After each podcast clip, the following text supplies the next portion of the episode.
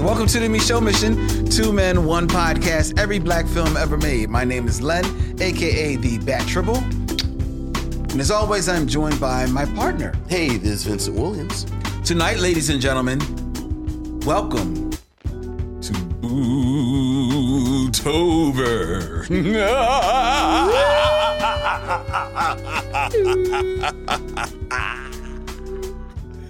We celebrate everything black horror uh, here on the Micheaux Mission.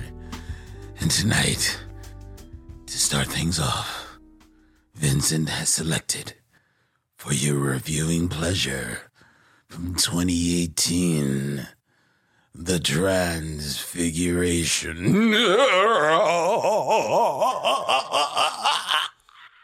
All right. Pace yourself. We just got here.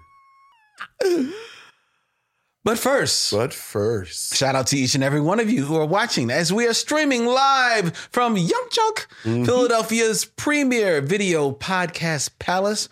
Right there to all of you watching on your screens on YouTube or on Facebook and who have joined us in the chat. Shout out to all the missionaries. good evening, one and all.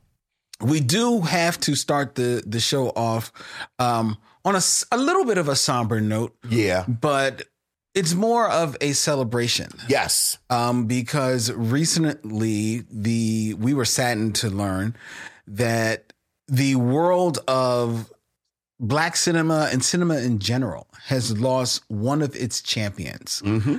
in Pearl Bowser Mm-hmm. Who passed away on September 14th at the very young age of 92 years old.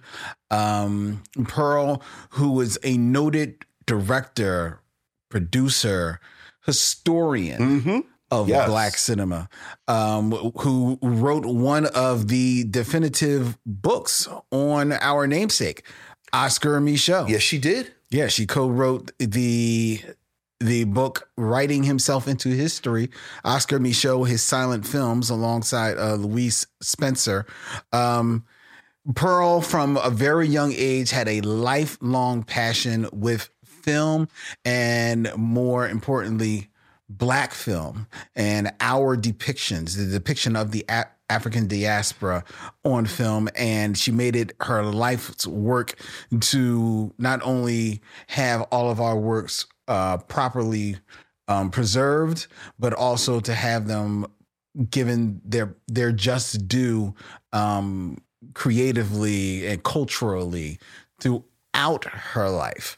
Um, and Vincent and I were very honored uh, a couple of years ago um, when we made our way to Blerd City Con in New York, Mhm. um, vis-a-vis the Blerd City creator uh, and friend of the show, Clarissa Clay. What's up, Clarissa? She actually introduced us to Pearl, and actually, we actually sat down and had a, a, a really cool conversation with Pearl. Um, we were un- unfortunately unable to um, get a recording of the conversation, but um, we had a, a, a, a very nice visit with her. She was a very dynamic, even at that time, she was a, a, a elder woman, but uh, very dynamic, forceful, vital personality. Um, and it is one of the one of the um, cherished moments here on the Micheaux mission. So we were very saddened to hear of her loss. Yeah, yeah, absolutely. Everything that that you said about her being a historian and, and being this sort of cultural figure. And it's worth noting that when you read the story of several of the Oscar Micheaux films that we've talked about a lot over the years, you know, some have been lost, some you didn't know where they were. She is in the center Mm-hmm. of more than one of the stories Yeah. Of how those films were saved. Mm-hmm. So so she really was a champion. She really was a historian. And not just Oscar Micheaux film. She is one of the the reasons why we we are able to take in Ganja and Hess Yeah. in the way that we are. Yeah, absolutely. Just like you said, across the board, just a champion of the culture. And it was a real loss. And, and like you, it was such an honor to Mhm. spend some time with her. Yeah. You, you know, it really was. So she Yeah. will be missed. She will definitely, definitely be missed. So we wanted to make sure that we paid our respects to her Yes, and her family. Uh, and to Clarissa, who I do recognize was a very a close friend of Yeah, hers yeah, well. absolutely. Yeah. All right. All right. Uh, we are going to uh, get this train a moving as far as the show goes, ladies and gentlemen. Um, here in the month of Bootober, Mhm. as it were. Um, I know of your hesitancy with horror films, Yes, Vincent. yes, absolutely. So, one of the things I was thinking about, and I don't know if we've ever touched on this, Okay. but do you have to do any type of mental gymnastics before you know going into this month or going sitting down to actually watch any of the films that we have to watch Well, no.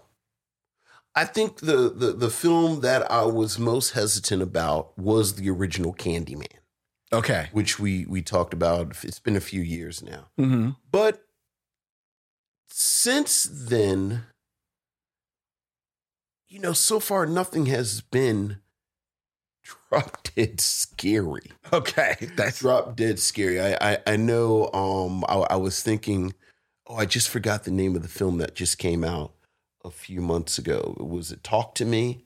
yes And that has a black lead. mm-hmm. And I said, Oh boy, I think that might fall under our purview. Mm-hmm. And that looks really scary.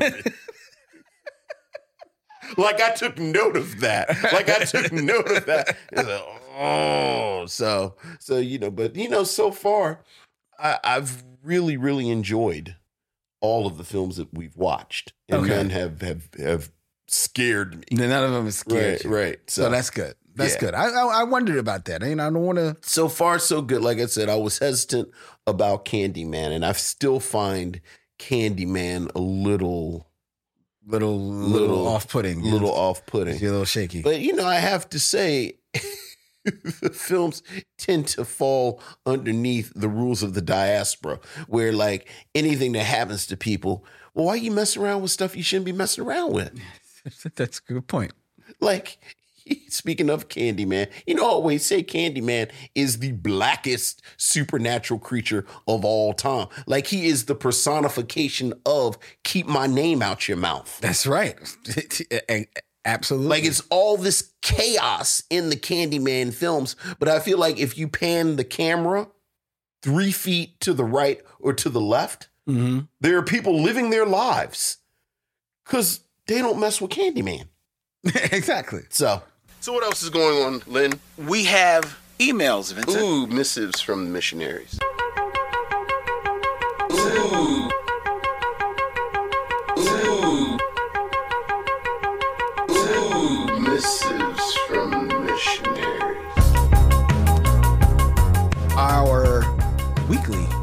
Email from Michael Sykes Hey, Michael. has the subject line Black films where the lead role is white. Okay. All right. Hey, Len and Vincent, do you consider these movies, black films where the lead role is white, do you consider these movies as black films, even though the lead roles are not played by black actors, but rather have supporting characters? Such Mhm. examples would be 1979's Fast Break, Mm-hmm. 1992's Unforgiven, Blue Mm. Chips, Rocky 3, Eight Mile, White Boy Rick, uh, Madagascar, or Bringing Down the Hi- House, which Mike says he personally dislikes, um, or Malibu's Most Wanted, which he dislikes even more than Diabetic hates having diabetes. He reads. Is like is that like the app opposite of I like that the way a fat kid likes cake? That's the exact opposite. Yes, Okay. Yes. Gotcha. And I understand that because Malibu Most Wanted is it's rough. Yeah. Yeah. Um, then it goes on to something about hip hop. So I want to I'm going to stop it there for now. Um, we have covered and we've reviewed some films that do have what may people may consider a white lead. Absolutely. Um, but we still considered it as a black film. Uh, he's mentioned 1979's Fast Break. That is that the movie? That's not the one that we. No, I'm thinking of Fast Forward. Yes. That's Fast Forward. Yeah. But like, um, I think there's an argument to be made whether or not Irene Cara is the lead of Fame, but we Absolutely. consider that a black Yeah, film. absolutely. And and something like The Landlord mm-hmm. is exactly. one hundred percent a Jeff um Jeff uh, Bo Bridges, Bo Bridges film. right? You know, Soul Man Is, is a white guy. is actually a white guy. So is a white guy. so you know, I, I do think a lot of it is um case by case. Yeah, yeah. Case by case. And certainly the as as you were listing the films, I was going, okay, that one would be black. Oh, I don't know about that one. Oh, well, that's interesting. So he, he listed Fast Break, which I'm confusing with something else. So I, Right. I'm, that's a that's a basketball movie, isn't it? probably sounds like a fast. Yeah, and I forget who's in it. But the, so so skipping that one, I would say that because black people like basketball. Unforgiven. Right. I wouldn't say that was a black I movie wouldn't say at that. all. Yeah, Yeah. no, me neither. Yeah. Um, which is the Clint Eastwood Western. Yeah. Blue Chips, which I Blue Chips, I would count Blue Chips. Who's in Blue chips? That's the football movie, right? Yeah, but who's in it? It- I mean, the, the funny thing is, I'm saying I'd count it, but I can't remember anybody in it besides Nick Nolte. Uh, Blue Chips stars. It's a basketball movie. Okay. Um, Nick Nolte and Shaq and Penny Hardaway. Yeah. I guess the big thing is that Penny Hardaway is in there. Mm-hmm. I, I, okay, man. Uh, Yeah. uh, uh, You know, it's sort of like um, I've gone back and forth about any given Sunday. ooh. Exactly. See- exactly. See, I think there's an argument to be made about any given Sunday before Blue Chip. yes. Because any given Sunday is very much more of an ensemble. Yes. And and more than half of the ensemble Is black. is black. Yeah. And, And, the main the main thrust of the argument of, of the story is is Jamie Foxx's character. well, I think you could make a really strong argument. It's an Al Pacino movie. Uh, Now now you see my dilemma. mm, okay, okay. I would take that before Blue Chips, though. So would I. I would take that before. What about Eight Mile? No, because Eight Mile is just It's- it- Rocky. it it's really- just Rocky.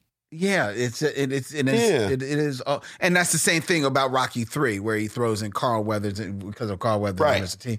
But that's not a black film. Right. It's not a black film. Um, bringing down the house. I thought Queen Latifah was the co-lead of Yeah, I think she's the co-lead in that. I Yeah. think I, I think you'd you'd have to go with that. And Malibu's most wanted. It's all about bigging up that knucklehead whose name I don't even want to, to remember. So no, Yeah. I don't. I don't think about him. All right, so I'm going to continue on um, Michael's email. Okay. I recently lis- recently listened to Little Richard's albums from the 70s Yes. And found that his 1970 album The Real Thing stood out as the best. Okay. One of the songs from the album, also titled The Real Thing, has been widely sampled by such artists as Pete Rock and CL Smooth for the song Pete for Pete's Sake, as well as featured as the theme song for Mario Van Peebles' film Panther. The song called Freedom is performed by a variety of female rappers and singers, including Mary J. Blige, Queen Latifah, TLC, Aaliyah, Light, and more. Mm-hmm. I hope I didn't scare your last week's guests uh, with the Monkey Hustle review, even even though it is a bad film. You guys are doing such a great job. Keep up the good work, Thank Michael you. Sykes. Thank you. Thank you. I remember was was Freedom before or after You Will Know from Jason's lyric. I think Like whichever one was first, the second one I always thought was a response to that one. well, I think Like we're gonna have all the men, and then okay, well now we're gonna have all the women. I think And I like both of those songs. well, I think Panther is after Jason's After lyric. Jason's lyric, I want to say that that's after Jason's lyric. Jason's lyric is what 1996 or something like that. Uh, Panther movie 1995 is Panther. okay. So yeah, maybe yeah, it might be right around the same time. So, Yeah. Mm-hmm. So there you go. Mm-hmm. All right. I feel like Panther had a pretty good soundtrack too. Really? I think so. I don't, I barely remember that movie. Yeah, me too. I'm, that's a movie I'm surprised hasn't come up Yeah. sooner on our. Um, Panther is 100% a movie that I would think of and then think of something that I want to review before that. well, th- the the soundtrack only had really the two out the two singles, "Freedom" and then "The Points." Mm. So I don't I don't know how, but you know, You know, directed by your fave, Mario Van Peebles. I know how much you love the directorial stylings of the Peebles' family, so I am I'm surprised you haven't chosen it. So, well. May's coming. oh, that's not. Uh, it's not. I don't know. I uh, yeah. I I don't think yeah. it would make it. It- it's definitely not a. May. It's not a May movie. Yeah. It's not a May movie. Yeah. No, I wouldn't. I wouldn't do that to it. All right. Okay, Okay. that is our emails, ladies and All gentlemen. right. Thank you, Michael. Black Star's signature podcast, Many Lumens, hosted by me, Maori Karmael Holmes, is back with all new episodes featuring groundbreaking artists, change makers, and cultural workers. Join us as we find meaning in the intersections of art, social change, and popular culture. Subscribe wherever you listen to your podcast or at minilumens.com. Top five. Who's your top five?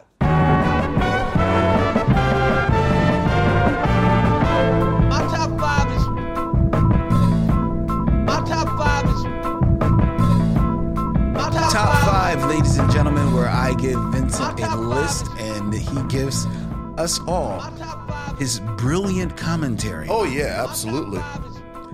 And tonight, in, Edge, edge of our seats, all of us. in keeping in theme mm-hmm. for Bootober mm-hmm. and the film, The Transfiguration, mm-hmm. speaks of a young black boy who may or may not be a vampire. Yes, perhaps. Vincent, I present to you Okay. 5 mm-hmm. black vampires right. hiding in our midst Five black vampires that walk among us. that walk among us. Okay. Starting with number five. Okay. And this one we have talked about on the Micheaux Mission. yes. It is none other than Romany Malco, Romany Malco. the actor Romany Malco. Yes. Who has is now at the age of 52 years old. Yes. Somewhere he is being cast as a 15 year old. Yes, he is. The man never ages. Yes. Has never, ever Yes. aged. Among black not cracking, everyone looks at him and goes, Damn, what is your moisture regimen? Yes. Yes, absolutely. He is a vampire in our midst. Absolutely. Would you not agree? Absolutely. Okay. 100%. Number four. Number four. This is another vampire in our midst. And this is one who I think sneaks under the radar Oh, because he's kind of slyly moved out of the limelight. okay. But he is, in fact, a vampire. And that would be Malcolm Jamal Warner. Malcolm Jamal Warner. See, I kind of disagree with Malcolm Jamal Warner. Why? Because Why? as opposed to Romany Malco, who looks exactly the same, Yes. Yes. I think Malcolm Jamal Warner has actually grown into like a much more handsome man Mm-hmm. than he was like 20 years ago. Mm-hmm. So like he's changing, but like for the better. See, here's the thing. Here's what you don't know about vampires. Okay. Vampires, the reason why they're able to mix in company Mm-hmm. into the world, even though they are so long lived, Mm-hmm. is that they regenerate themselves They regenerate. over time. Okay. We are just in the midst of his latest regeneration. It's like a Doctor Who thing going on. Exactly. Okay. All right. Exactly. I'll take that. Exactly. Big fan. Big fan. Because you like vampires. Because I like vampires. But, you know, also, like, you know, obviously we all have a soft spot for Theo and, you know, I have a soft spot for him yeah, too. right, right. And he, he's actually quietly kept working. Like, No, you talk about him not being in the limelight. But did you ever watch Jericho? No, but I heard he was very good in that. He was very good. heard in he was that, very good in in a show that I feel like is sort of like those Stargate shows Mm-hmm. where like it was on for like a million years, but you didn't know You anyone didn't know who it. watched it. Yeah. But like you know, like three people who go like, "Oh yeah, I kind of like that," and that's me with Jericho, And Malcolm Jamal Warner's career. Malcolm Jamal Warner's career. Yeah, And I, I think he's done some directing as well. yeah, But no, Yeah. he, but he, the, but yes, he has absolutely. changed a little Yeah. bit. But he's, he, he, the man don't age. Hey man, I think he. I'm. I'm. I'm pretty sure he stopped. I, look, I think the brother moved to Atlanta. He mind his business, drink his water. Is it water? them Cosby residuals ain't like they used to be five years ago. But you know, he had a good 30 year run of Cosby Show residuals. Mm. It's not a bad life. Okay. So, Next vampire. next vampire. This is another vampire that you would think has changed Mm-hmm. because they've been around so long. Yes. But when you really look at the history, Okay. this person has never changed. Okay. And that would be Was born this way. okay. Angela Bassett. She's another one. She's another one. Like, I think the only thing badder than 30 year old Angela Bassett is 60 year old Angela Bassett. But 30 year old Angela Bassett looks exactly the same as 60 year old Angela I'm, Bassett. I'm I what I disagree. If 60 year old Angela Bassett walked out tomorrow looking like 30 year old Angela Bassett, I would say, is everything okay? No, I'm, I I disagree. That woman looks Like exactly. maybe her and Courtney Vance, they must have had an argument or something. Cause she looked like she looked when she was 30. Have you noticed that Courtney Vance looks much older since he's married to Angela Bassett. Do you think Angela Bassett is stealing his looks in his youth and his vigor? Not his, not his looks. Just his His, vigor? his youth and his vigor. Just his vigor? yes. Well, look. Yes. Well, God bless that man because he's doing the Lord's work. God bless it. Yes. She has not changed, Vincent. I don't Well, care what you uh, say. look, 30 years 30 years ago, she was in You What's Love Got to Do with It. shouldn't have started with She looks the exact same You person. shouldn't have started with Romany Malco because, like you said, he is actually the same person. But then you got two people. It's it's sort of like the best man cast. Like the argue, you're making the best man cast argument, but like we said when we talked about the best man, like Taye Diggs and Morris Chestnut actually look better at 50 than they did when they were 25. Okay, yes. So they, is but that they a- look totally different. So is that a right? So is that a vampire? no, they're not vampires. Or is that they're just reaching their final form? they're not vampires. They're not. Okay. They're not on my list. Yes. Yes. Stop jumping ahead. All right. All right. Go ahead. Number two. Number two. Another this is another one All right. following in the Malcolm Jamal Warner uh uh uh phase Okay. is that we are just at his latest iteration. Yes. But what people don't know is that he has been in this iteration since the 1700s. Okay. And that would be Delroy Lindo. yes. You're 100% right. But Delroy Lindo is like Morgan Freeman, where he was turned into a vampire when he was 52 years old. That's very true. That could be true too. That could be true Like, too. do you get the sense Delroy Lindo was never young? no, I- And I'm saying 52. He like 67 years. He been 67 years old for 40 years. It, no, it's been for 400 years. It's from the Yes. 17. There, Right. are, there is photographic Right. proof that this man, Right. like, I, I, I'm telling you, he's been around. He's been I'm around. just saying. He didn't get turned when he was 20 though. no, he didn't. Right. He, he, he did not. Like you look at him at West, as West Indian Archie 30 years ago, and he was 67 years old.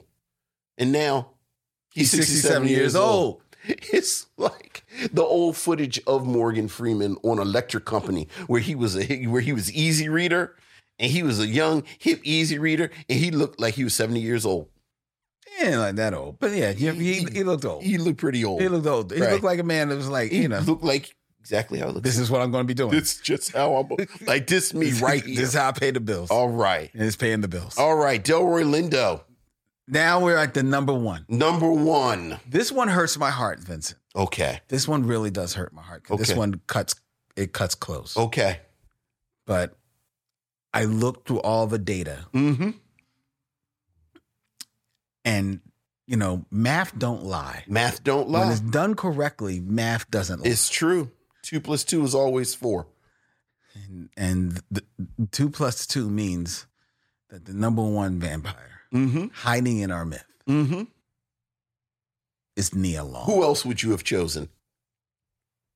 She's a vampire, Vincent. Yeah. She has not. You know what I'm going to say? You're gonna say that she looks better. I look. Look, I like 50 year old Nia Long. now, but here, but again, here's the reason why. Mm-hmm. What is the most outside of my deep affection and Yes. adoration and Mhm. unabiding love for Nia Long? Mm-hmm. What is the other most famous thing about Nia Long?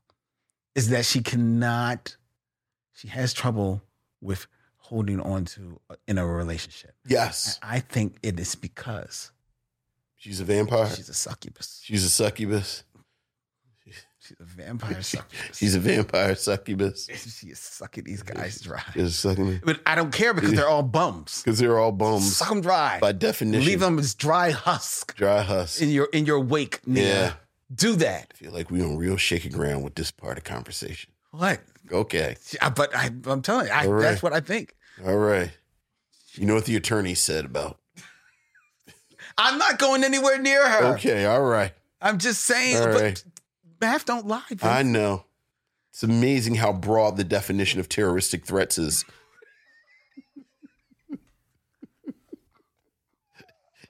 Easy. we don't want no trouble.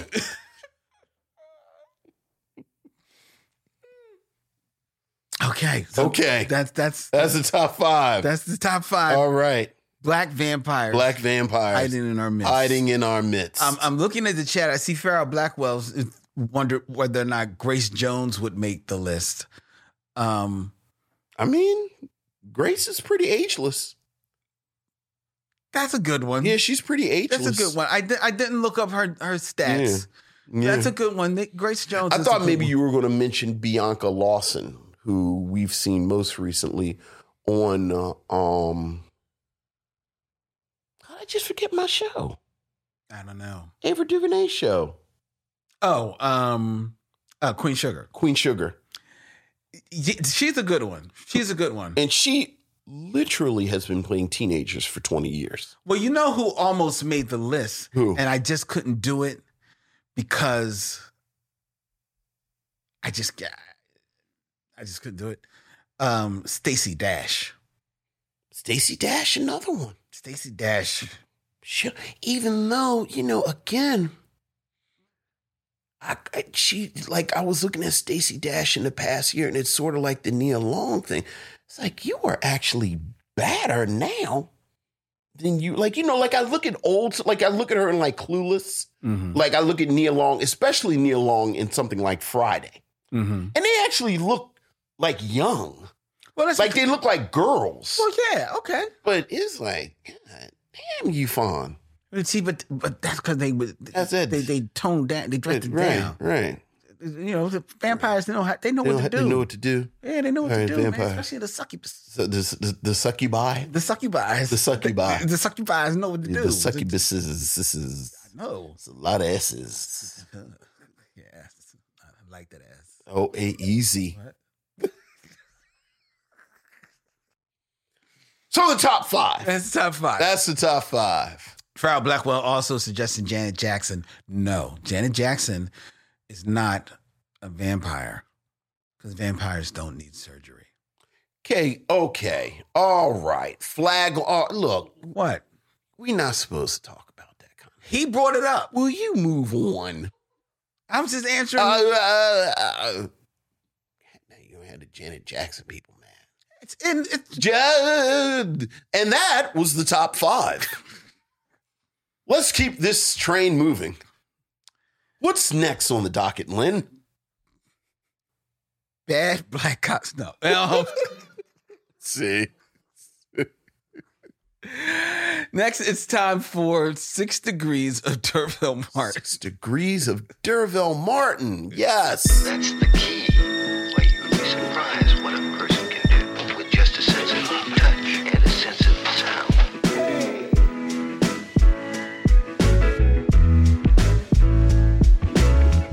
Yes, it's time for the Game of Kings, ladies and gentlemen. Yes. Six Degrees of D'urville Martin, where I give Vincent uh, two actors and he has six films or less to connect them to another than that other black vampire, The original Black Vampire.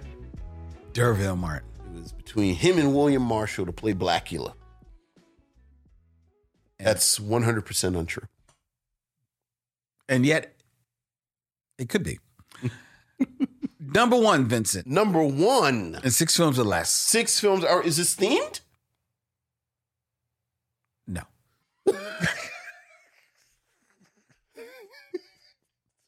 Like I thought you were going to say William Marshall or Aaliyah or Wesley Snipes or Grace Jones or Eddie Murphy. Like I was waiting for a black vampire, but I guess not. No. Right. It was two names that I pulled. No connection to the film No. whatsoever. No, they're You black. Just, they just I'll give you that. They're you black. pull two black people. I two full two just, black people. Just pull two black people out. All right. Well, who's the first black? The, the vampire research took took a long time. Sure. Sure. So, Who's the first black? you know, arguing between Stacey Dash. Yeah, so Right, right, right. number one, No.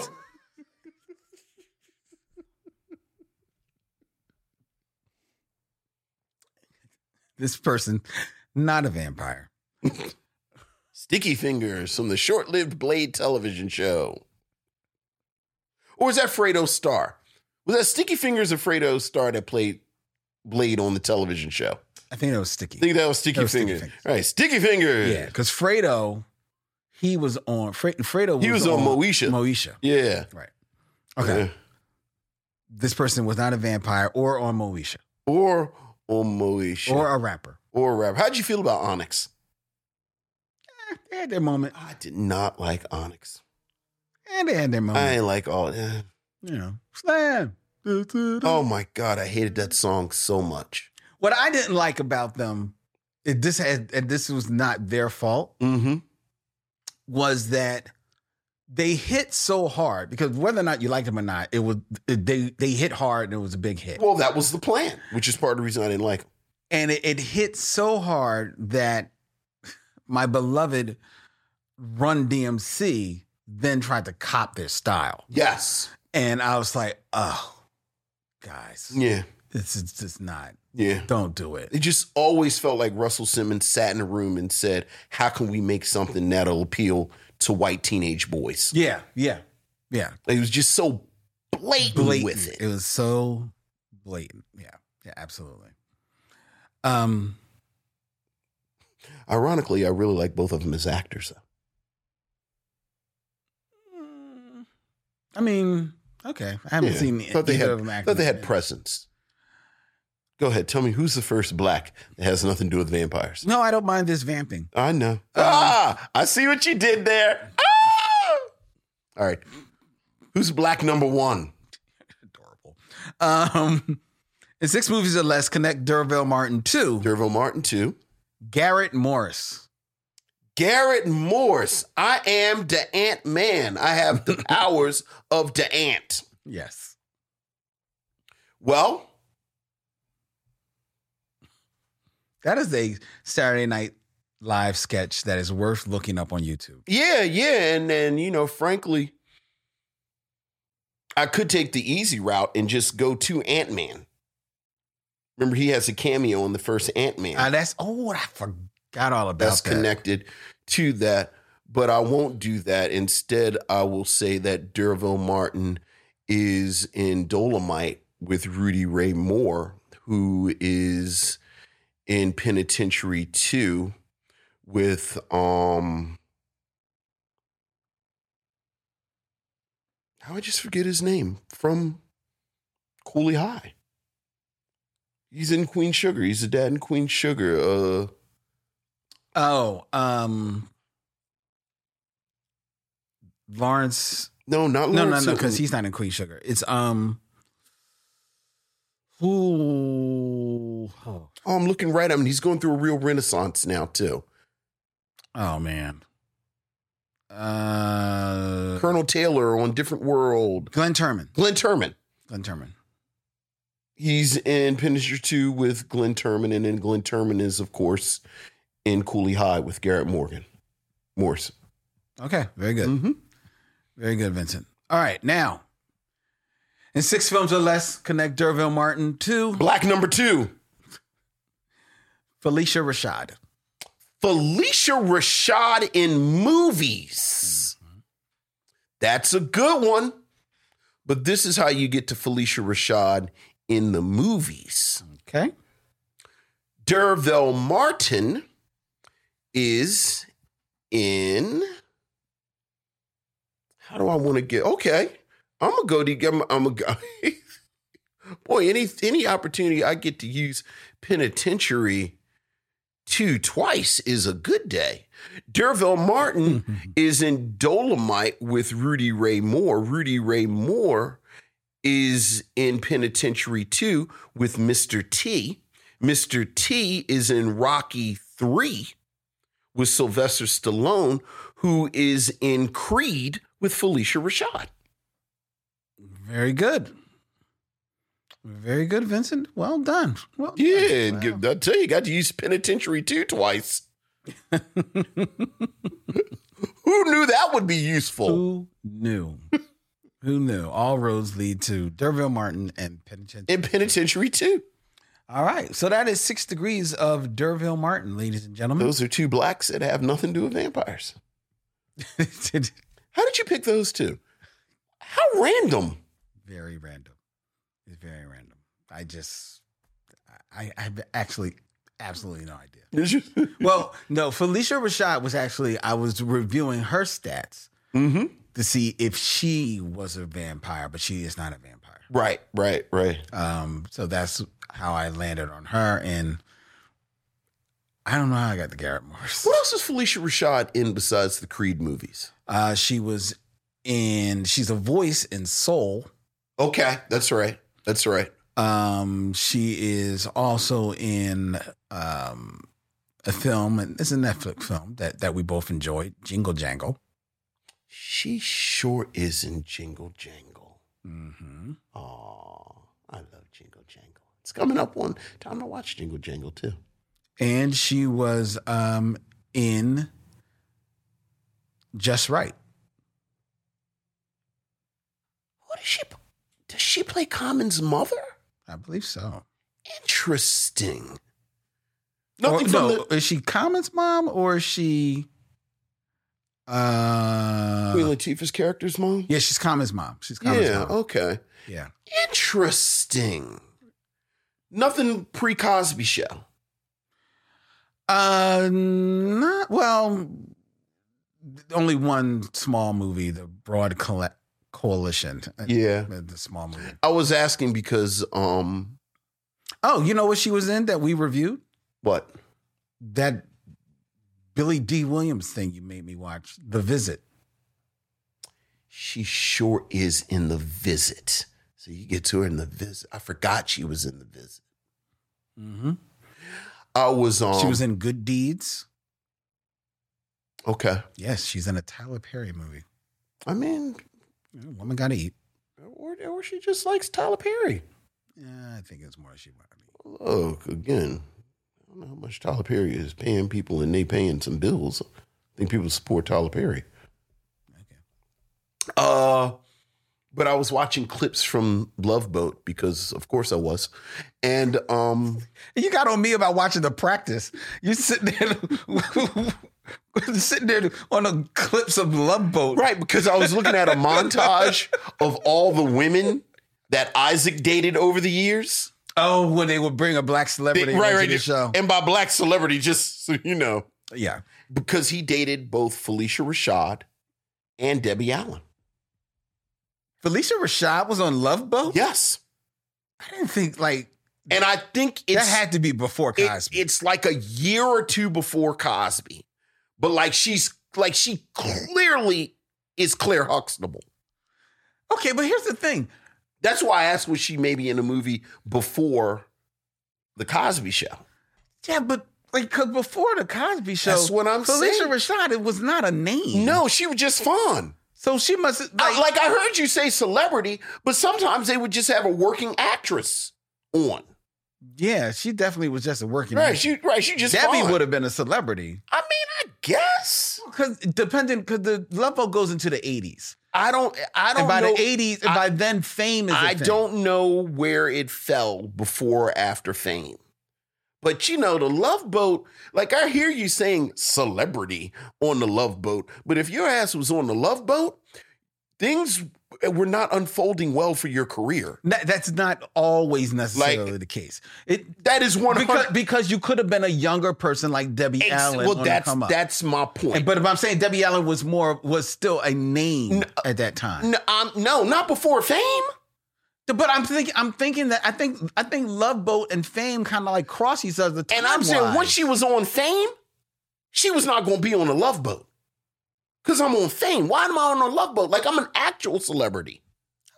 because I'll tell you why. I'll tell you I'll tell you why she might have been on Fame on on Love Boat. Not saying this is the reason. This can't be the reason because it was a million people on Love Boat that are going to contradict what you're about to say. She might have just been on there because at the time you you- you're on a cruise, you're taking a cruise. Do you really think they were on a cruise Uh, on a Love on Boat? certain episodes, they were They actually actually, on a they cruise. actually went out. Yes. There's absolutely no way she was on Love Boat after fame Let's or see. during fame. Let's see. Now Let's wanna, see. Now I want to look at Right. Debbie Allen Love Boat. Debbie Allen Love Boat. Love Boat. Okay. All right. Debbie Allen Love Boat. Love Boat. What year? It's, give it a moment. Mm-hmm. Debbie Allen Yes. is on the episode Love Me, Love My Dog yes. uh, slash Poor Little Rich Girl and The Decision. So these are all the plots in that episode. Yes, absolutely. What year was this episode? This was 1977. Yes. And what year did the television show Fame come on? That's not important to this That conversation. is. There's actually nothing more important to this conversation than this fact. I'm pretty sure it wasn't 1977. It was, per- I believe it was after I'm pretty sure was- 1977. Nobody After. was on the Love Boat in the height of their career. I'm sure, pretty sure it was. Like I missed the episode that Al Pacino was on. Pretty sure it was after 1970. Yes. Fair enough. Right. Fair enough. Yeah. So, so she was on the come up. She was on the on the come up, Fame or um, you know, in the, ran 1982 to 1987. right the sort of sunset of your career, or you, you know, Yeah. yeah. Okay. That was part of the magic, though. Yeah, that was part of the magic of Love Boat. So who who else did he date? Oh my goodness, I'm I'm almost positive Jayne Kennedy shows up. I can believe that. Now Yeah. Jayne Kennedy might have been cresting. Hey, Jayne. 70 in the 70s, she might have been cresting at that point. All right. I mean, what, Because they were looking for things for her to do. what was the height of Jayne Kennedy, though? Like, what was the apex of Jayne Kennedy's acting career? Penitentiary. Right, or or No, not even penitentiary. No, um, um, what was it? Probably What um was that movie? the other boxing movie. Blood, blood. What was something in sugar or something, junk like that? What's the name of that movie that she Blood and guts. that she and Leon made, and then they were both in Playboy. I can't believe I'm here. What was the name of that movie? Um, I can't. Whatever. That that was probably Body and Soul. Body and Soul. That's right. Body and Soul was I, I bet That's- this this was before Body and Soul. Yes. Yeah. But it was like Jayne Kennedy. Um who else was in that montage that would have been really interesting? Lola Falana. Did he date Lola Falana? Maybe? Like it was like like to think of it, it was like per, right, right. Person after it was like, oh, okay, Isaac. And I can see Lola Falana. Right, showing up on right. Like he, he, Diahann Carroll didn't. No, not Diahann Carroll. No. I don't think. Pretty sure Diahann Carroll yeah, wasn't and- on and there. she- yeah. you know, we were just talking about Roseanne Caton a few weeks ago. I think she Mm. may have showed up. Mm-hmm. Yeah. Okay. Like it was some bangers. Oh, I'm sure. Like it was bangers. It was like, oh, Ted Lange is doing his thing. I'm sure. But you know, as far as they were famous, I don't know how famous they were. They were just real fun. Okay, but I remember Debbie Allen and Phylicia Rashad. that's interesting. Yeah. Interesting. Oh All right. yeah, somebody actually said, yeah, BernNadette Stanis. burn it. Oh yeah, Thelma showed up. Yeah, yeah. Thelma showed up. Exactly. You know what I was thinking about? That was a. That's a good looking. That's a good looking. Remember Harpo? I think it was Harpo. Remember JJ had friends? Remember JJ had the friends? And it was like TK Carter was one of them, and he had his boys. And then it was the one boy that was always hollering at Thelma. Dude, you remember Is that- way more. I don't know if that was Times than I do. Papo. Because remember, they were the awesome for- foursome until we are dead. No, You remember dude, he was like, Thelma, Thelma, Thelma. No. And like he would spit his little game. no. I loved him because he was the only one on the show that I felt really acknowledged How fine just how fun Thelma was. Like I felt like I was I had taken crazy pills. Like I was like Mugatu, I had taken crazy pills. Like no one on the show ever really acknowledged. would ever acknowledge just how fun Thelma was. Thelma was fine. except for JJ's dude. And I always love he was like my spirit animal. Cause every time he was there, he had Thelma, Thelma, Thelma, when you gonna give me a chance to take? And I was like, spit your game. Cause that's what you're supposed to do. Cause that's Thelma. I was thinking about him a few weeks ago. How I love that dude. but you weren't thinking about Thelma. You were thinking about No, no, him. no, no, no, no. I was thinking about Thelma, but again, it it it actually did. Thinking about him, It kind of stressed not Thelma. it stressed me out a little bit as like a 13 year old that like nobody would acknowledge Not thinking about Thelma. what was going on with Thelma. Or Not like, thinking you know, about Thelma. Thelma, which is what we want. No, no, you're thinking no, about. no. Or, you know, like the Mirror Mirror episode of Star Trek. Like, I didn't understand why everything didn't stop. When Uhura comes out. Like, you're like, right. yeah. Yeah, yeah. It's like, is this, Are y'all not seeing what I'm seeing? is that her stomach out? Like everyone, you, you know, it's like you you learn about the Mirror Mirror episode. Like you know, you're a Star These are man and- moments, and they ladies and talk gentlemen. about We're you know, having man Mirror, moments. and you know, it's one of the famous Star Trek episodes. And what do everybody talk about? What does everybody talk about with the Mirror Mirror episode? Evil Spock with the goatee. Like everyone talk, you evil Spock with the goatee, and it's like, am I the only one that sees you? Maybe I'm crazy. Do I have X-ray vision? Maybe I have superpowers. Certainly, if everyone was seeing this, we wouldn't be spending so much time talking about Spock and his goatee. I'm curious, just and to All be equal opportunity. You can put it in the chat or you can email us at mission at gmail.com, ladies and gentlemen. For our our, our lady missionaries, was there was there a, an equally draw dropping moment for you in black TV or cinema history where you said, Are no, is nobody not seeing this? Uh, the the one that comes out to my mind is um the oh I can't what's the what's the uh Idris Elba movie where he's terrorizing Taraji P Henson in the house. I've never seen that. Uh, I know what you're talking about. the, there's a scene in there where Idris Elba is completely silhouetted and is drying himself off, and everybody in the theater swears they can see his penis. Like he's completely silhouetted. Vincent, you have never seen so many women bringing out their flashlights to look at a movie screen, thinking that you can see the man's penis. You cannot see his penis, but it, it, it made all, every woman in the theater stop in their tracks. And I'm wondering, just to be fair, is there is there like moments for all of the missionaries? We just saw, speaking of vampires, we saw Blair Underwood in um, a soldier's play maybe two years ago. 'cause I think it was before the pandemic.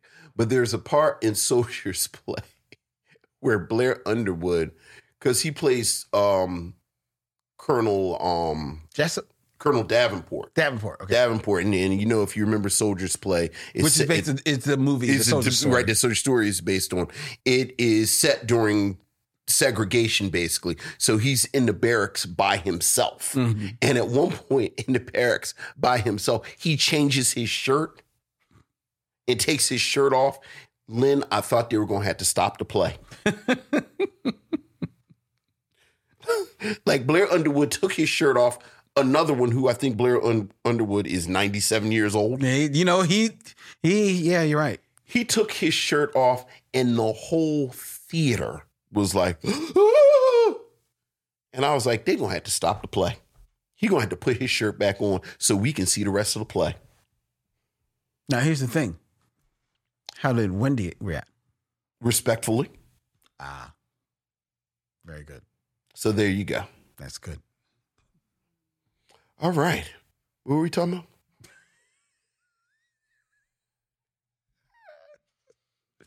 It's time for us to get into our review of The Transfiguration.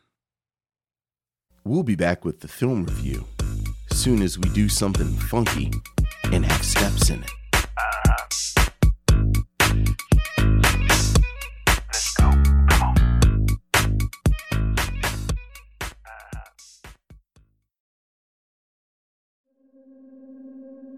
Have you been hurting any animals?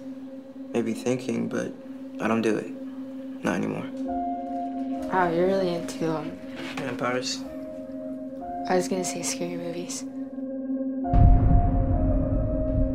So you heard, huh? No. Someone killed a white boy in the basement.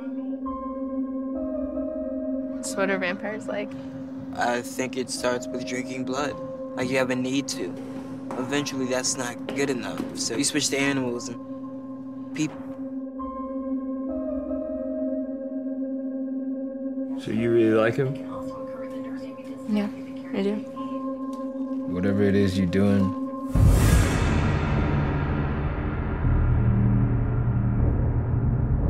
There's someone doing a whole lot worse.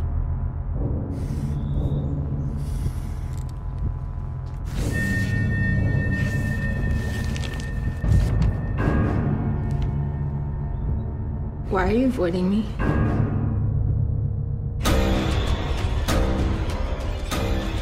The Transfiguration. When troubled teen Milo has a fascination with vampire lore meets the equally alienated Sophie, the two form a bond that begins to blur Milo's fantasy into reality. This 2016 independent film, written and directed by Michael O'Shea, stars Eric Ruffin in the lead role of Milo and Chloe Levine as Sophie. In Vincent's selection for today's inaugural review in our 2023 Bootober. Vincent, what say you of the Transfiguration? Well, this this is in many ways the type of quiet film that I'm drawn to a lot.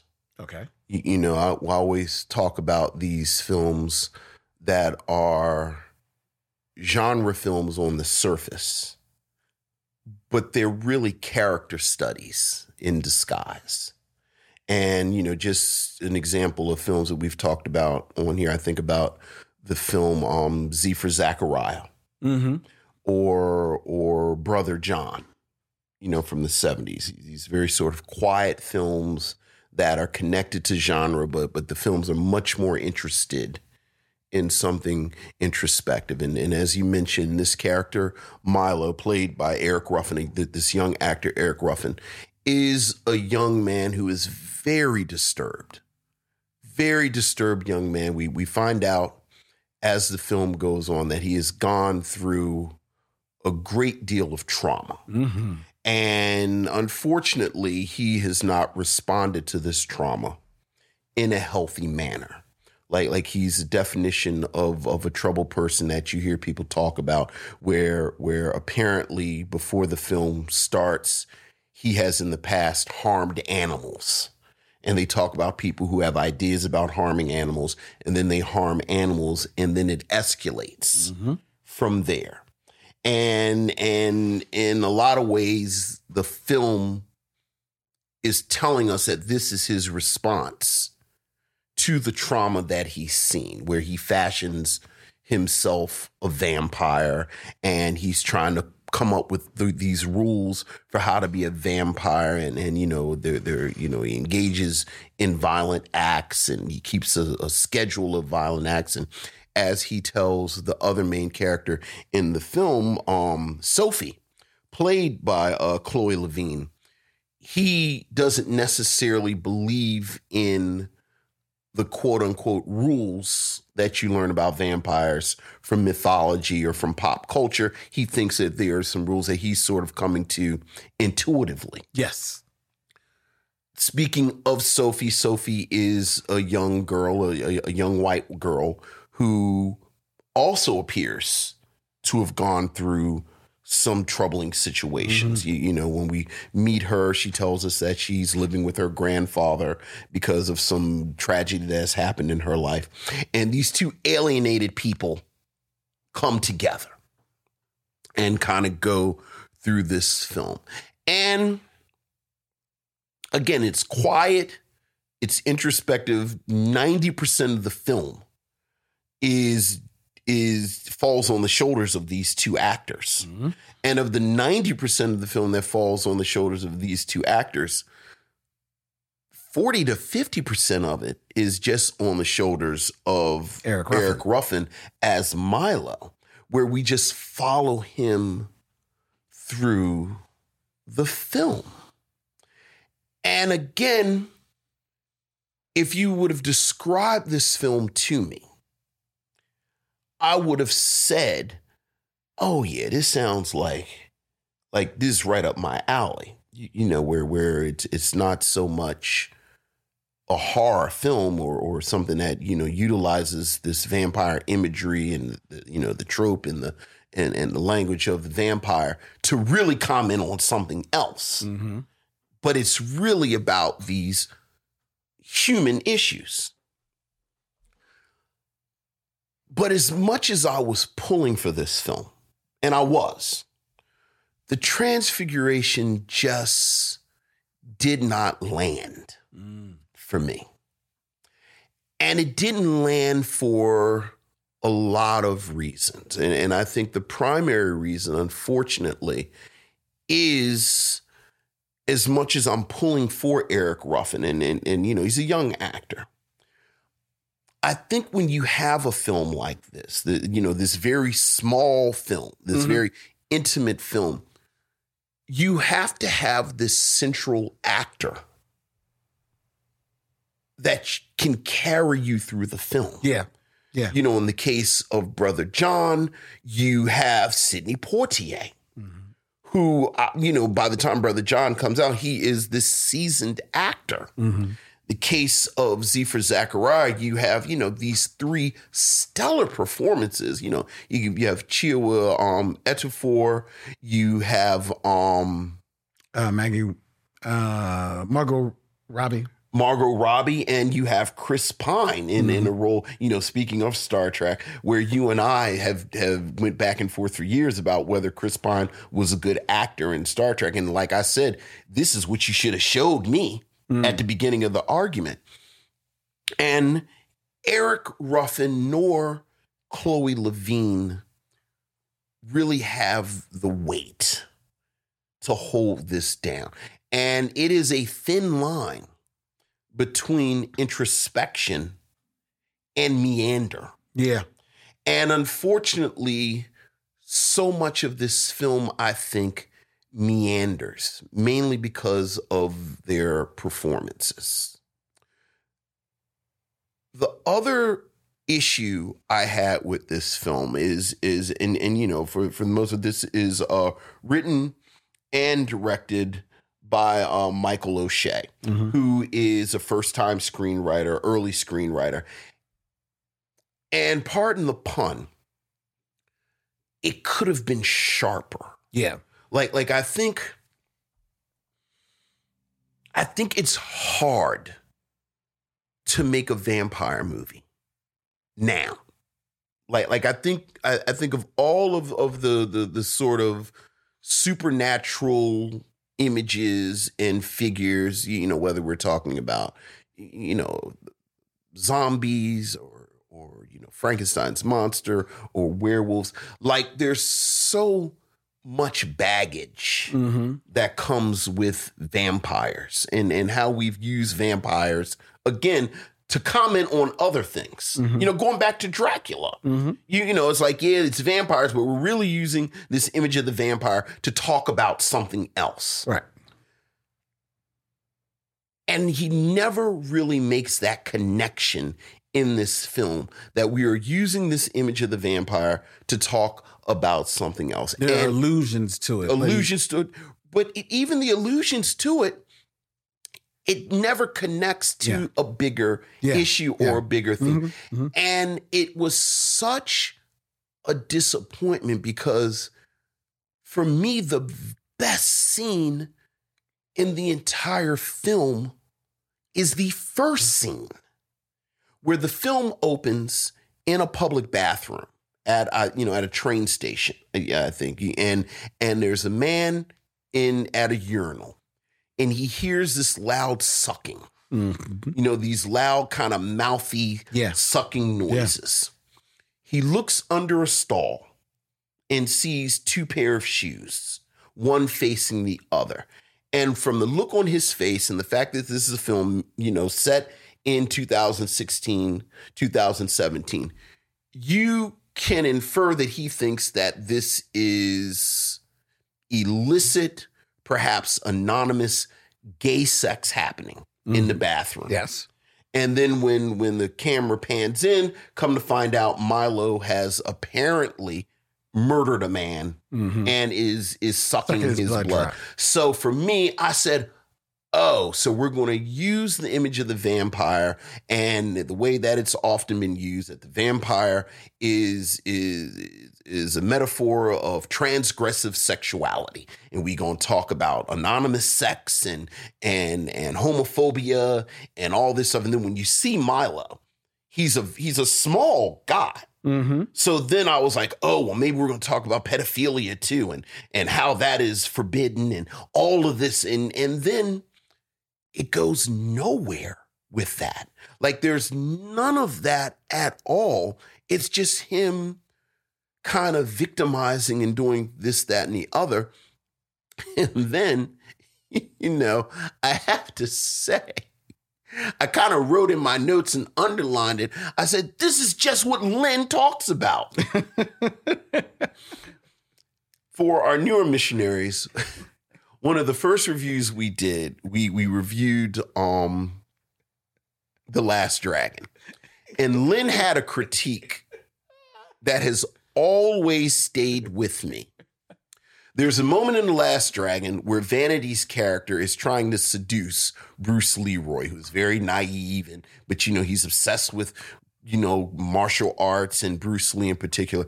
And and Vanity has a montage of footage from Bruce Lee films. And, you know, it's like Enter the Dragon and, you, know, the Chinese connection and this, that, and the other. And, and, and, and Bruce Leroy does the moves with Bruce Lee. And then the montage ends with Bruce Lee kissing a woman, which then that's, you know, his, his, his signal to kiss vanity. But Len said, you cannot have a mediocre film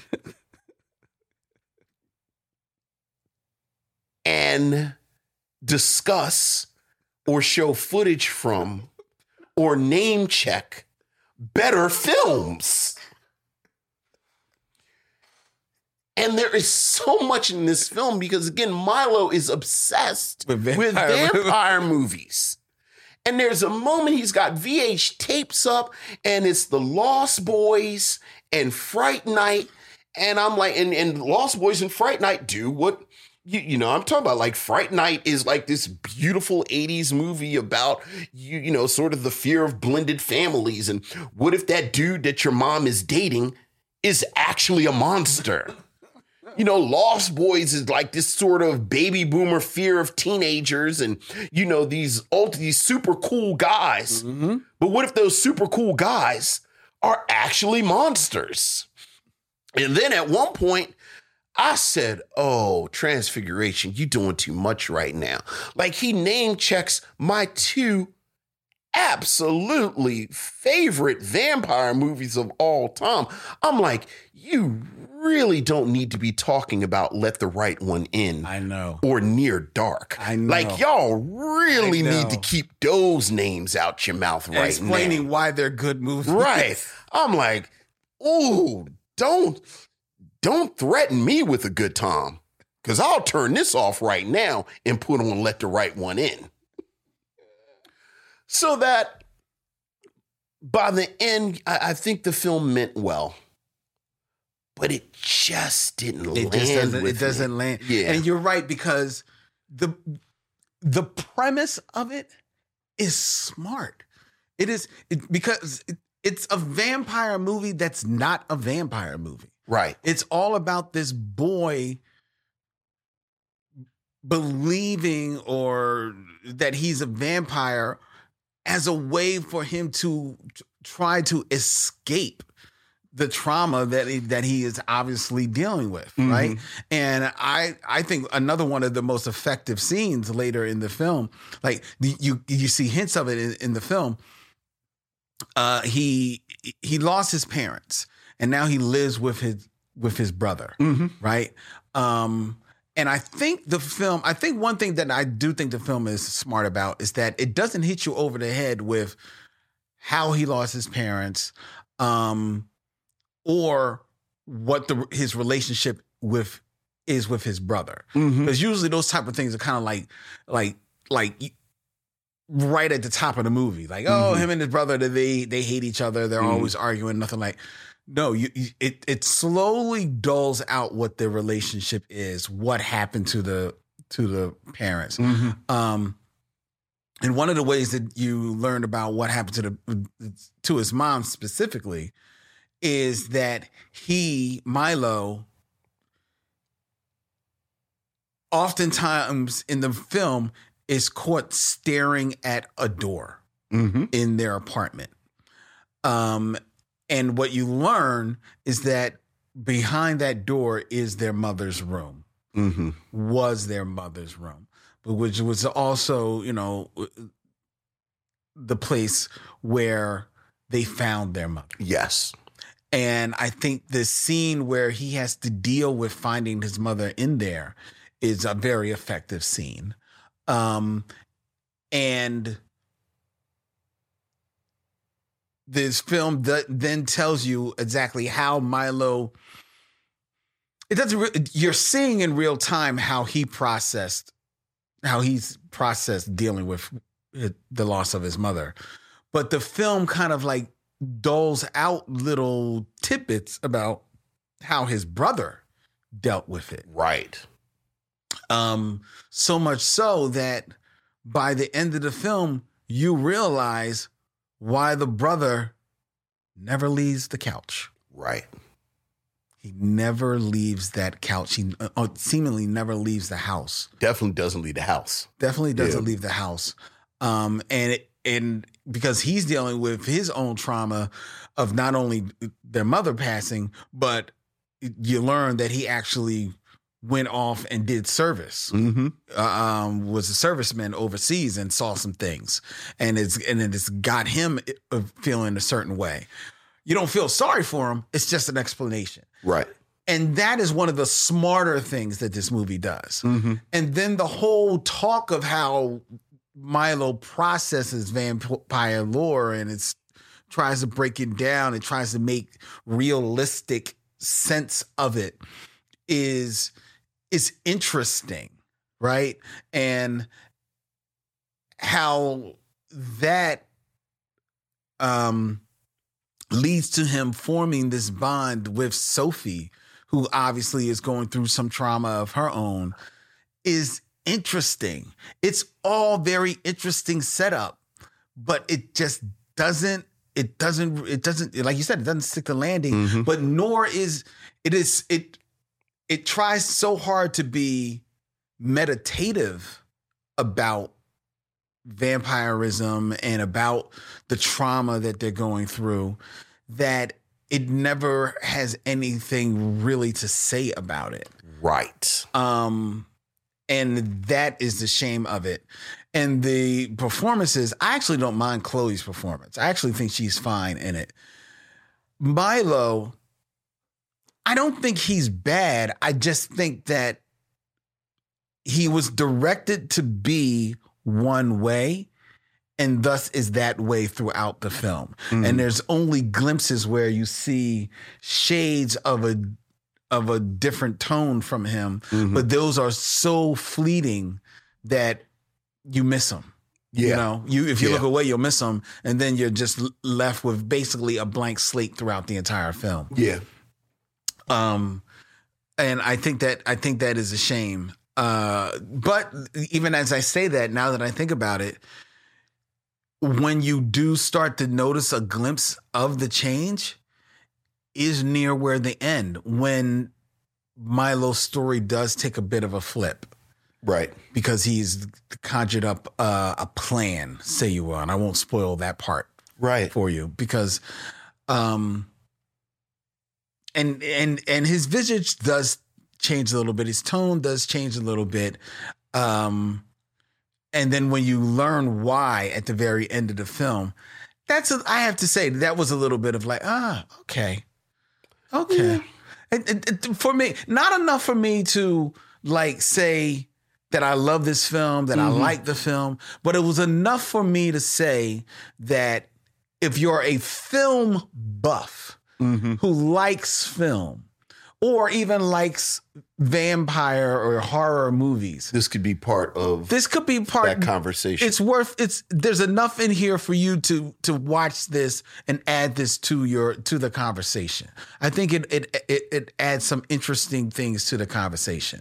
Does it but will it be a will it be a satisfying meal? No right. but it it's a it's an, it's a nice appetizer I think where I kind of disagree. I don't know what it really adds. Like I was waiting for some great revelation. Well, I think it does. I think it does. I think it is, it's interesting to see. I could, I could one hundred percent believe that there is someone out there who has fallen into the same trap, who who slips slides into such a fantasy state that it takes over their basically their whole life. No, I, I, I 100% believe that it's realistic. What I don't get with this film is a follow through to that. Like, like this sort of like follow it to not even follow it through its natural conclusion, but actually dig down into it. Like, like there's a moment Okay, yeah. there's actually a moment again and and much like you I, I do respect this film enough that i won't spoil it because i will say if you decide to watch this film it's best if you don't know anything about it Yes, that's true. but there is a moment in the film and you know the moment i'm talking about where i thought they were really going to commit to just how sick he is I did too. Yes.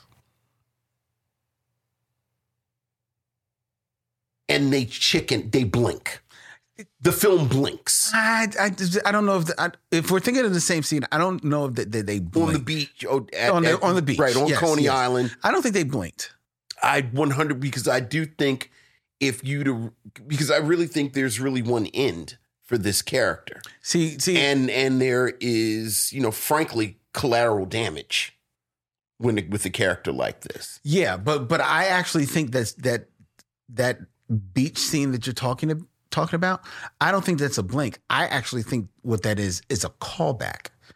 It's a callback to the beginning of the film because there's a moment in the beginning of the film where he is at his therapist, or I, I, I think more. or Yes, less and you school said right, right. He says I've been thinking about it, but I haven't actually been doing You know, it. you're like, yeah, I, I, I might think it, but I don't do it.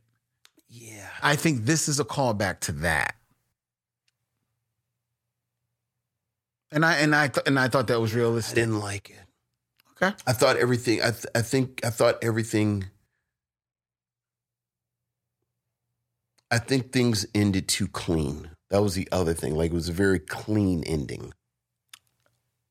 Oh, I didn't. Like like I think it mean, was this a- very sort of black and white morality, and bad people were punished, and good people got away. You you know you didn't get the sense that there that there was any sort of blowback that was going to happen, or again any collateral damage. Like I think for a film like this to really that really wants to examine trauma and really want to examine a, a person who is as damaged as this film sets this character up to be, it has to be some tragedy. I think I I think this is tragedy. I don't think it. it- I think for, I get what think you're saying about the tragedy, comeuppance, Something has to happen to someone that you care about, Okay, yeah, and I don't think anything happens to anyone that we care about. That if from from the way you've set up this film again with this amazingly electric first scene, this is a character that frankly should not be around people. Yeah, because yeah, yeah, because there is the one scene where something that you, you're kind of rooting for him, but then something else happens, and you're like, Right. And that, even that would have been commentary. And I've I've heard, I've heard writers talk about this, where where you know part of the issue with vampires as this cultural image, certainly post Twilight, is that we've romanticized them. Like there's always been an element of romanticizing vampires, but you know, kind of post Twilight, they've you know again, pardon the pun, kind of been defanged. yeah, yeah, And these are predators, mm-hmm, and we are their prey. mm-hmm. So that there should always be a moment, and, and again, you, know, and this fil- movie lives there. right? These films that do this spectacularly well. You know, I always think about you, you know, let the right one in, where it's so subversive Mm-hmm.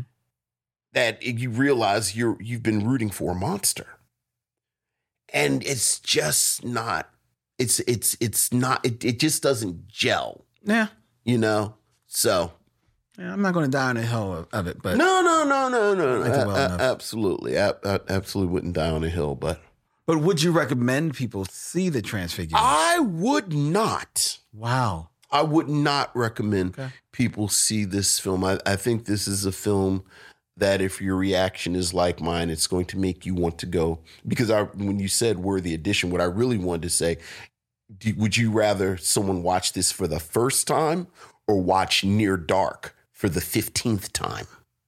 I mean, okay, Th- that's But look, not fair, but I get, I I, get I you. mean, is why is that not fair? I didn't say watch this for the first time or watch Near Dark for the first time.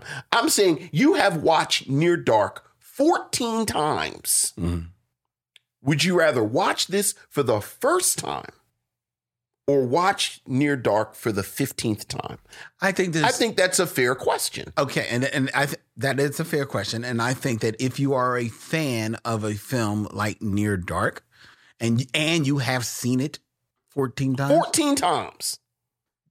then watch the Transfiguration. I would not rec- make that I recommendation. th- I think it adds a little something to that conversation. Now that being said, mm-hmm. that's if you're a fan of vampirism or you're Right. just a, a horror film Sure, like addict sure. or or historian. Right. So you want to see them all. right. see the transfiguration and then write to us and whether or not this is actually a horror movie. Um, but overall, Mm-hmm. I do think I have to side with you Mm-hmm. and I don't know if it's necessarily a rewarding time to go just to recommend people to see the Transfiguration. Yeah. I want to. I really do want to. Me too. I just can't. Look, again, this is this is something that is right, you know, that's right up my alley. Yeah. Like everything about this film is the type of film that I love. Yeah, and it's a good looking movie considering Right. it's independent. It's a good looking movie. Right. And I really what you know, it's it's it's fairly short film. It's I think it's an hour and 37 minutes. And I really was like a half hour in, like, I don't think I'm really in. Well, you know what it was? I kept waiting for a flip or a revelation or a reversal or or Mhm. or or something that that you know retroactively makes you you know reconsider, reevaluate yeah, everything everything you've and- and so that you know oh so when I watch this a second time now you I'm now I'm picking it up and yeah, yeah. and it's no, just not it's not there. there. You get to the end and you realize it's, you know, it's what you see is what you get. Mm-hmm. Fair. So fair All right, ladies and gentlemen, that is our review of the Transfiguration here in Bootober. Before we tell you what we're going to be watching and reviewing next week, I invite you to send all of your thoughts, all of your desires, okay, don't all of your don't send us all of your desires. Boundaries. all of your desires. Send your desires to Len. Send them to micheauxmission at gmail.com. M I C H E A U X. M I S S I O N. Oh. Um, see, see, this is why we can't have nice things. you can also follow us on all your favorite social media, ladies and gentlemen. You can hit us up at um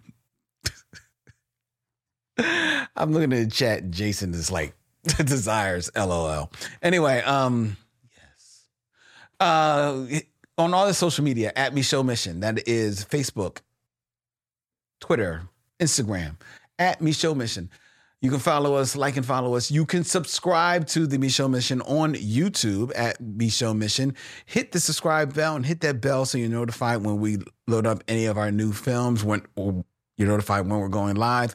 Notified where our very and seemingly uh, adored shorties go up on on uh, Micheaux Mission on YouTube. Uh, so hit that bell and subscribe. All right. Uh, you can also, if you're on Facebook, you can join our Facebook group, Micheaux Mission, where our missionaries get in and they tell us all the latest things that are going on in Black cinema and Black Hollywood. And me and Vince jump in there and have a good time talking with, with everybody. It's mostly Vincent, I'll be honest, because I am busy editing stuff. But Vincent is right there having a good time with everyone. And he comes back and tells me, he's like, yo, you should have been there. I'm sorry. All right. The Micheaux Mission also streams live every Tuesday night at 7 p.m. live from Young Chunk, Philadelphia's premier video podcast palace. Go to thevideocontentfactory.com so that you can book your time here in one of their fabulous studios. They've got a bunch of studios on the other side of this camera, ladies and gentlemen, that you would not believe. They can all be yours for the renting at thevideocontentfactory.com get your butt down to Young Junk in Manayunk. All right. Um, the Micheaux Mission is also a proud member of The Podglomerate, thepodglomerate.com. They make podcasts work. And I'm going to take a, a quick moment to d- just send a very special shout out to our associate producer out there in California, Mo Poplar. What's up, Mo? What's up, Mo? I'm giving you him a shout out, ladies and gentlemen, because behind the scenes, Mo is always working very hard to come up with different concepts, different ideas for the Micheaux Mission, um, develop side projects, new documentary series um, that we're going to be doing with Mo, getting us out there into bigger and better audience, and he works tirelessly at it. So I want to Yes, sir. show our appreciation to Mo. Yeah. Thank you, Mo. Yeah. Along those lines, it didn't come up. I meant to talk about it, talk about black vampires.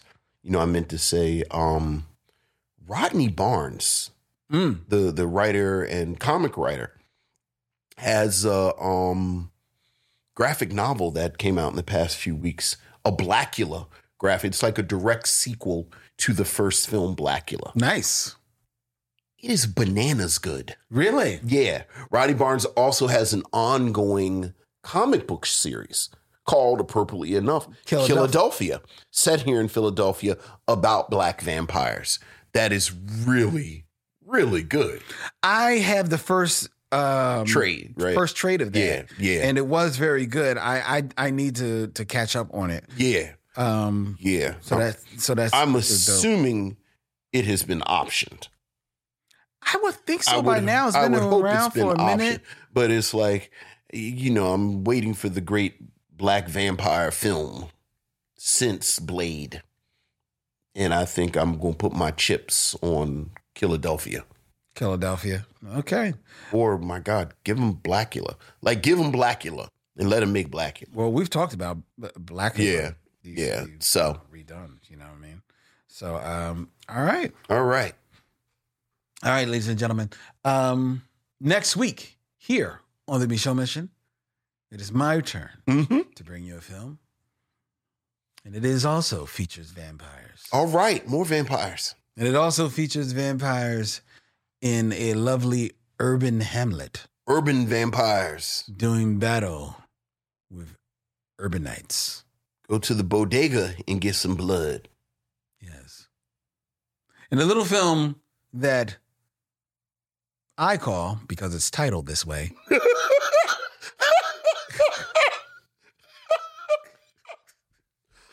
I call it that because we all call it that. Vampires versus the Bronx. What's that movie about? Well, there's these vampires. Okay. And they are fighting the Bronx. The entire Bronx. The entire Bronx. That's going to be taking it on. That's going to be quite a brawl. Quite a Donnybrook. Quite. It's going to be a hullabaloo. Yes. Join us for the barn burner that is known as Vampires versus the Bronx next week here in Bootober on the Micheaux Mission. Until then, he's Vincent, I'm Len, and in parting, we say, we'll see you when it's time to meet again. Boo! The Micheaux Mission is produced by Len Webb and Vincent Williams and edited by Len Webb with co production by Mo Poplar, music by Alexa Gold, and filmed at the Video Content Factory. The Micheaux Mission is a proud member of the Podglomerate Podcast Network.